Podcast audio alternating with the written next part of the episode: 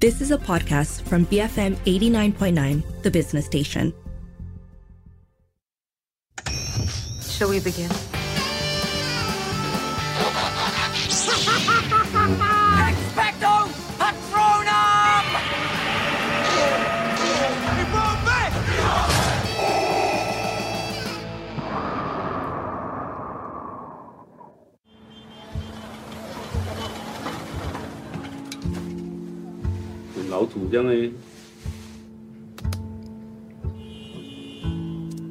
你啊，學下幫啦，你成日困埋啲唔三唔四嘅人。喂，还多说几个白白的个礼物，这巴萨打工老板给多少钱？我们想要考一个摩多來生都不可以呀、會唔會有一日阿哥結咗婚，有自己屋企人，佢就唔理我？佢最晒養嘅人嚟嘅。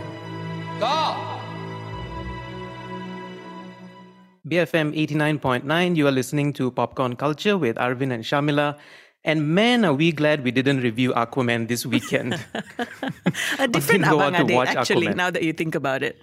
Oh yeah, a different Abang Adik. Yeah, but like very quickly, we want to say that we won't be reviewing Aquaman this year. Uh, maybe at some point when it's out on streaming, we'll see, but probably not.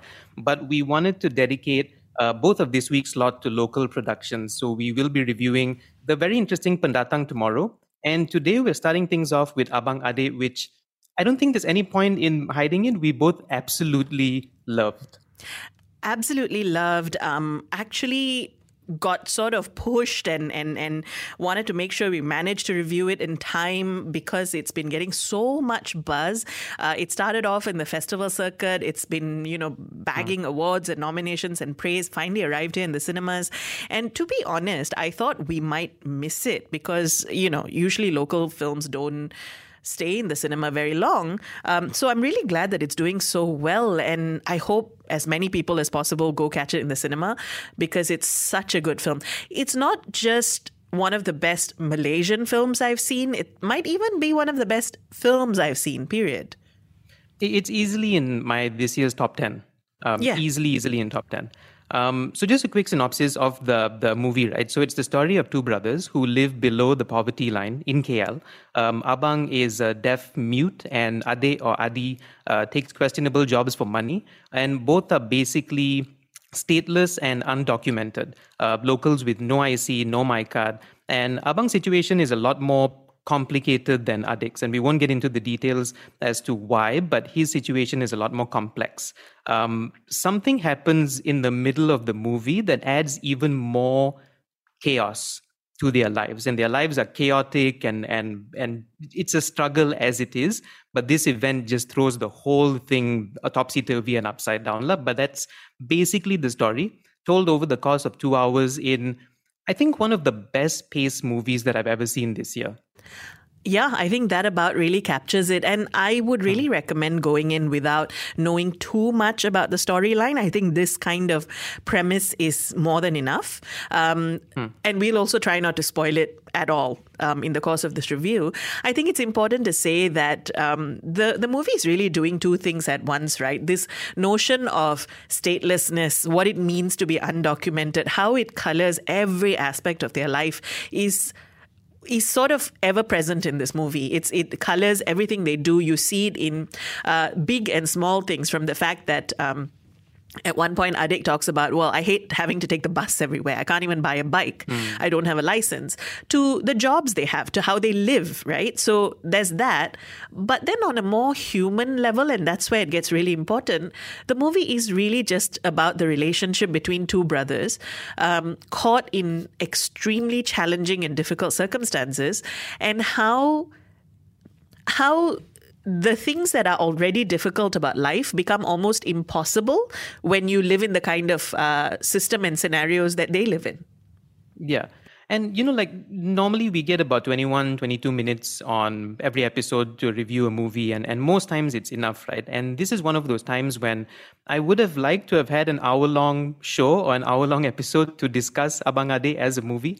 Um, because, like you said, there's, there's so much to unpack, and maybe this show isn't the time or the place, but it is it is the Kueh Lapis of movies, right? Um, there's uh, there's social commentary about undocumented locals and their struggles, um, how much power like a simple IC has that defines you um, and your experience as as a person, as a Malaysian, um, the, about poverty in the city in KL, about you know among urban life, um, and then then there's stuff about the justice system, about law, representation of the poor, human trafficking, uh, NGOs, and the backbreaking work that they do that isn't even a part of their job scope. And all of this, like I said before, right, it, it's beautifully told over two hours without shoving anything in your face. And I think more importantly, without dumbing it down for the audience. The movie treats the audience as very intelligent, um, very in the know, and in tune with with uh, social issues and, and social problems.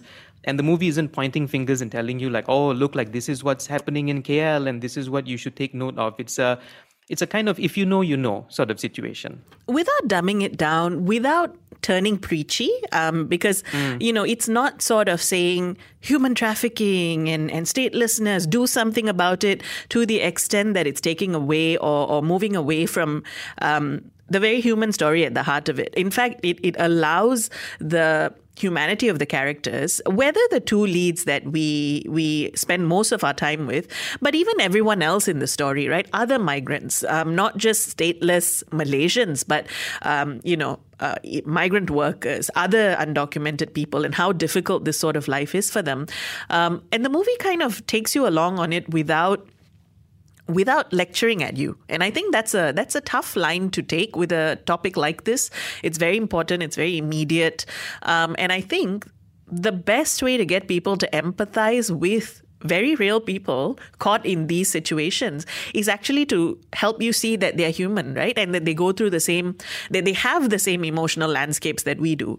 And this movie does that so well. Um, of course, the acting is such an important part of this, and I and, and I really want to get to that later. But um, I love how this movie uses KL, Kuala Lumpur, um, particularly, yeah. uh, you know, the certain areas of KL, the Pudu with the KLCC Bukit Bintangs in the background, um, to really give you a sense of how different the city can be for people who aren't privileged. Uh, a lot of praise went towards Prebet Sapu um, last year about um, you know how it managed to capture a very particular side of KL, and I feel like Abang Adik does that in a very different way. It's not so noir, um, but it's much more, uh, you know, markets and, and back alleys and low cost flats. But it feels very so when I say it's not noir, it's because these feel so lived in. They feel hmm. like mm. spaces that you know you can walk into and probably can walk into if you just took a left turn out of Bukit Bintang. Yeah, yeah. I, I think if I had to list like top three favorite things in the movie, the depiction of KL would have to be either number two like num- it's somewhere in the middle. I, wouldn't say number one because I think the emotional punch of the movie is is way up top. But then the next best thing would be the depiction of KL. Um, and I think this is something that everyone who loves KL will say, right? It's the it's a city of chaos and extremes, um, and that's its brand, right? The charm that the city has. And and this movie has a way of showing you the parts of KL that, frankly, most people pretend not to see because we mm. have our suburban bubbles, uh, our Subangs and TTDIs and Damansaras and Mont Kiaras. But at the same time, you have your squatter areas and your low cost flats, uh, the rundown, the ultra poor, um, like whole neighborhoods that are just like literally falling apart, j- just falling apart as the days go by and there's a whole underbelly in KL that we don't put on the on the postcards and the brochures, but it's a big part of what drives the city, la, you know, and and the the downtown city center and the people who who live there, like have lives and homes and families in in those parts. Um, and I just I love love love how this movie captures all of that.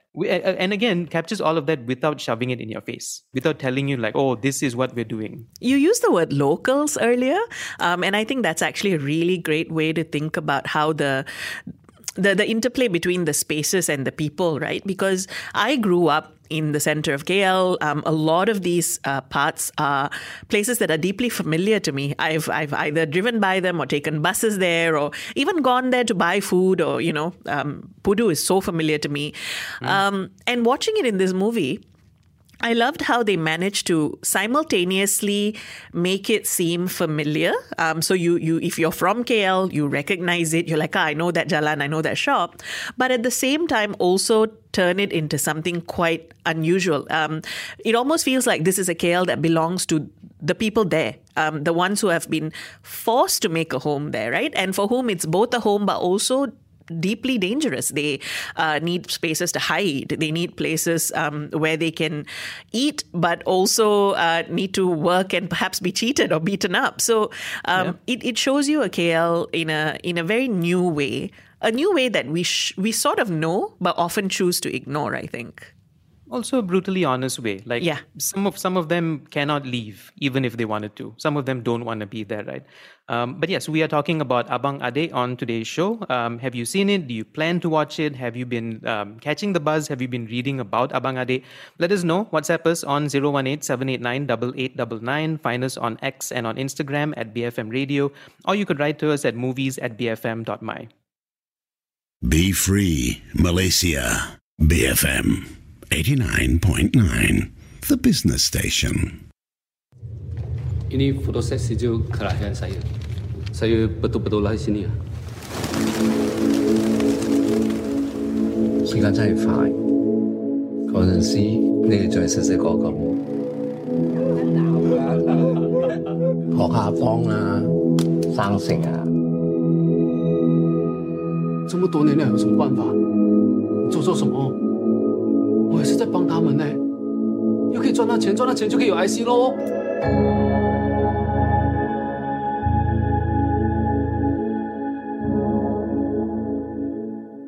BFM 89.9, you are listening to Popcorn Culture with Arvin and Sharmila, and we are talking about Abang Adik, directed by Jin Ong, starring Kang starring Kang Ren Wu, sorry, and Jack Tan. Um, Kang Ren Wu plays Abang and Jack Tan plays Adik. Um, I think it's time to talk about the performances and the acting, yes. which is, oh my God. Um, some of it is just calling it an emotional punch or them using you as an emotional punching bag, I think is an understatement. There are some powerful, powerful performances here. So you mentioned earlier, right, that Abang is hearing impaired, and so a lot of uh, the movie actually relies on sign language, um, and then there is um, largely it's in uh, I want to say Cantonese. Please correct me if I'm wrong, um, and then there's some Malay woven in, and mm-hmm. I think the performances are so pitch perfect, right? Like each each of the actors in the in the main roles really knock it out of the park. They're so um, they feel real. They feel like they are characters, whether it's the body language, whether it's the way they move in the spaces they occupy. And then on top of it, they just have such great chemistry. Um, you know, there are lots of scenes. These are these are two brothers who are alone in the world, right? And and mm. they've been forced to contend with incredible challenges as they've grown up. And there's a I think capturing the the love and the relationship between the two of them, but also at other points, moments of tension or where they don't agree, you believe that they are brothers and you believe that they love each other. And I think that's so important for the story they're trying to tell. So so important. Um, also, I felt it was so important for them to reserve some of the some of the heavy acting and the heavy performances for the real heavy scenes.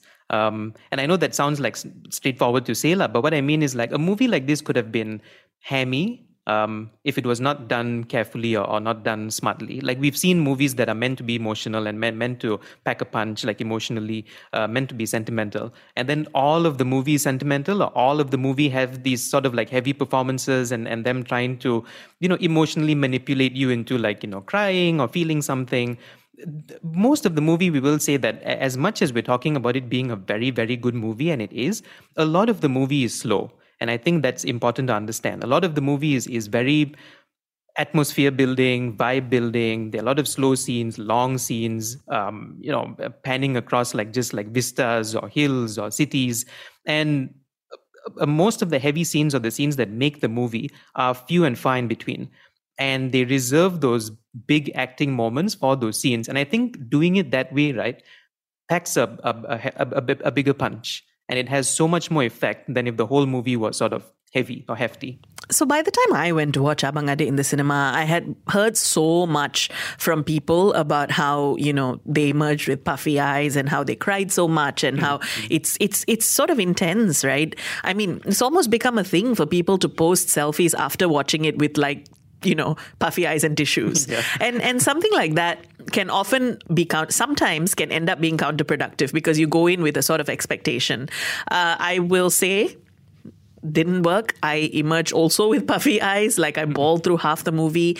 Um, but it doesn't feel manipulative. Um, and I think it doesn't feel manipulative because the situation that the characters are in are painted so uh, with so much reality um, and so much uh, truth, really, that it can't be manipulative because actually. Abang and Adik are representative of so many people who live this life, right? Um, and so I think that coupled with the fact that the acting, like you said, both the actors know exactly when to kind of do the big emotional scene or monologue or whatever. And then there are all those quiet scenes that you talked about, which is actually just them having a meal or shopping for clothes and and doing these very human everyday things. And and the camera just kind of gives it space to breathe and let them kind of fill fill the fill the scene with their personalities. Um, and so I think that balance is really really nice. And and it's also why I think uh, because uh, Jin Ong both wrote and directed the film I think the the script but also the the the pacing of the film and the way it's shot actually does a lot of heavy lifting as well and also the, the the characters are so subversive right? Um, normally you get movies like this where they are they are hardened because of their circumstances because of their their lives uh, or the kind of lives that they have to lead are forced to lead. And you get people who are you know rough and tough um, very emotionally constipated, you know, very subtle with the emotions. But both these brothers are tender, like both the characters. Um, even though some of the jobs that they do are not tender by nature and are very are very illegal downright, but they are tender characters with one another. Um, which is why I think, like, I wanted to ask you, how would you like what bracket would you put this movie in? How would you categorize this movie? Because to me despite the heaviness um, and the heft of the subject matter to me it's a love story. Um, it's a positive story.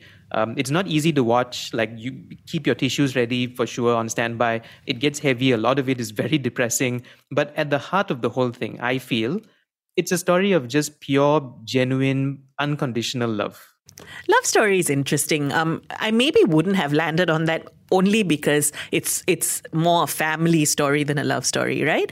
Uh, but I absolutely get it. I, I think love stories is a great way to describe it. I would call it a family drama, um, but that feels a little diminishing because it's it's not really drama. Feels like it's adding a kind of layer to it that it's not true um, because it almost feels yeah, la. Actually, love story is great, Larvin. I, I concur. I think now I'm going to steal yours and just use it for, you know, when I tell other people. Because there is a vibe to it, I feel like, even with the, the way it's shot, the colors, the tone, the music. It's very it's not a romantic story, but I would say it's a love story. Um, which is also your your your mention of the word drama, right? I wanted to say that it's easy to think of dramas and slow burns like this that are movies that can be saved for streaming. Like, sure, you know, if that's like you know, it's people's money and their choice, but this movie I feel needs to be seen in the cinema. Um, the cinematography is eye candy. Uh, the colors, the warmth, the coziness. Even though nothing is cozy about the places and spaces that we see, right? But this is a very very cinematic movie even though you won't get action and the boom pow or any big like set pieces it should be enjoyed in a nice big cinema hall and if you can choose the bigger screen if you know which hall has the bigger screen then i think you should watch it in the bigger screen if you haven't seen already Oh, I absolutely think you should catch it in the cinema for a couple of reasons. One, it is actually a great cinema movie. Um, Being movies that movies that make you cry, I always feel are worth catching in the cinema because there's something about the sitting in the dark, watching the credits, you know, swell, the music, um, the sound surrounding you that that has that emotional heft to it. Uh, but also, you know, we talked so much about this whole capturing of KL. Uh, the cinematographer, by the way, is Karthik Vijay. Um, and watching that on a big screen is a real treat. Um, it's it's never fun. The KL of this movie is not fun, uh, but it is emotional. And and I think if you are Malaysian, if you're familiar with the landscapes of our cities, it's a very emotional experience watching it in the big screen. And also local cinema, la, local films. I, I feel like if you can Yeah. watch a local film in the cinema, it's so worth giving them your money, especially a movie like this. especially a movie like this. Um, also, I would recommend this to anyone. Like normally we talk about this, right? Who you, who would you recommend the movie to? Um, and sometimes we select different kinds of people. I would say that again, it's not it's not the kind of like cheerful year end movie that you walk into, and it's not Wonka.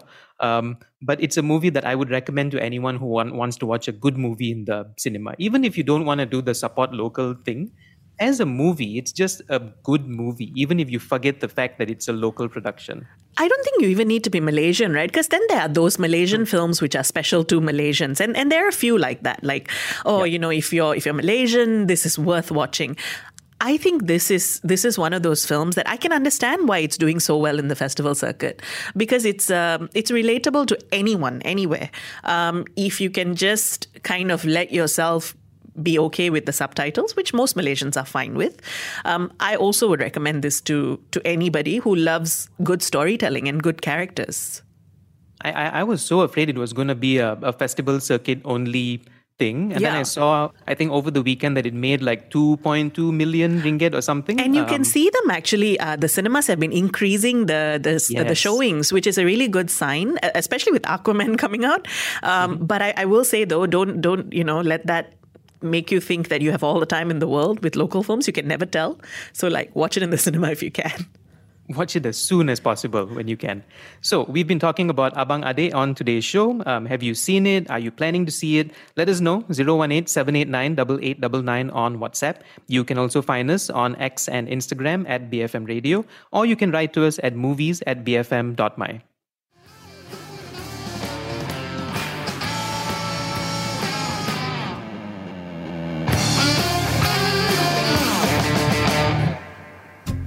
You have been listening to a podcast from BFM 89.9, the business station. For more stories of the same kind, download the BFM app.